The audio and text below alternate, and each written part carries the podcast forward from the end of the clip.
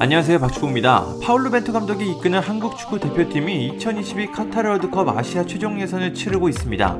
1차전에서 이라크를 상대로 충격적인 0대0 무승부를 거뒀던 대표팀이 2차전 레바논전에서는 드디어 첫 승을 거뒀습니다. 하지만 승리의 기쁨보다는 아쉬움이 더 큰 경기였습니다. 최종 예선은 늘 어려웠지만 이 정도의 경기력이라면 이번 최종 예선은 유독 더 쉽지 않을 것 같습니다. 경기는 우리가 주도했습니다. 점유율을 높게 가져가며 레바논을 압박했습니다.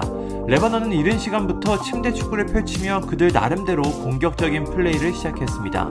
침대 축구의 가장 효과적인 대응책은 역시 선제골이었습니다. 대표팀은 후반 15분 황희찬 선수의 정확한 왼발 크로스를 권창훈 선수가 깔끔하게 마무리하며 선제골을 넣었습니다.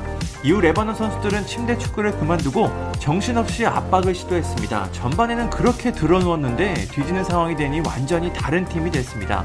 하지만 레바논은 득점에 실패했고 경기는 한국의 1대0 승리로 끝났습니다. 경기 기록을 한번 보겠습니다. 점유율은 71%대 29%로 우리가 압도했습니다. 슈팅은 한국이 20개를 시도해 유효 슈팅 7개를 기록했습니다. 레바논은 슈팅 9개를 시도했고 5개가 유효 슈팅으로 기록됐습니다. 거의 모든 기록에서 한국이 앞섰지만 득점이 한 골밖에 없어 상당히 아쉽습니다. 이번 경기의 가장 큰 수확은 역시 승점 3점을 얻은 것입니다.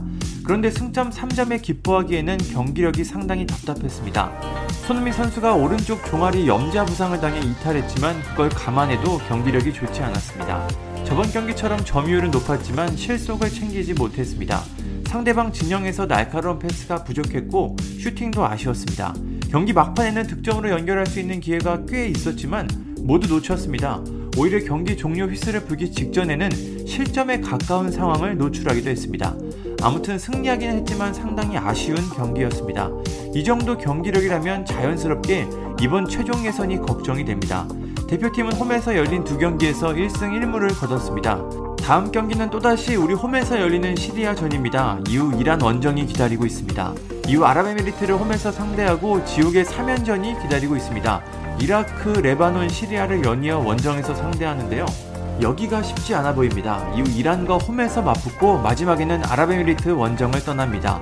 일정 변경으로 일정 초반 홈에서 열리는 경기가 많아 이때 최대한 홈에서 승점을 쌓고 후반기 원정 경기들을 치러야 합니다. 중동 팀들이 홈에서는 얼마나 침대 축구를 지독하게 보여줄지 벌써부터 걱정이 됩니다. 선제골이 필수적인데 이런 경기력이라면 원정에서 선제골을 넣을 수 있다고 장담하긴 어렵습니다. 한국은 지금까지 9회 연속 월드컵에 진출했습니다. 1986 멕시코 월드컵 이후 최근 2018 러시아 월드컵까지 월드컵의 단골 손님이었습니다. 카타르 월드컵까지 진출한다면 무려 10회 연속 월드컵 진출국이 됩니다. 10회 연속 월드컵에 진출한 팀은 전 세계를 따져봐도 몇 팀 되지 않습니다. 브라질, 독일, 이탈리아, 아르헨티나, 스페인까지 딱 5팀입니다. 우리가 카타르 월드컵에 진출한다면 여섯 번째로 10회 연속 월드컵 진출국이 됩니다. 벤투호가 그 역사를 썼으면 좋겠습니다. 이제 대표팀은 다음 달 10월 7일 홈에서 시리아를 상대하고 12일 이란 원정을 떠납니다. 대표팀이 10월에는 좋은 경기력으로 팬들을 만족시키길 기대해 보겠습니다. 감사합니다. 구독과 좋아요는 저에게 큰 힘이 됩니다. 감사합니다.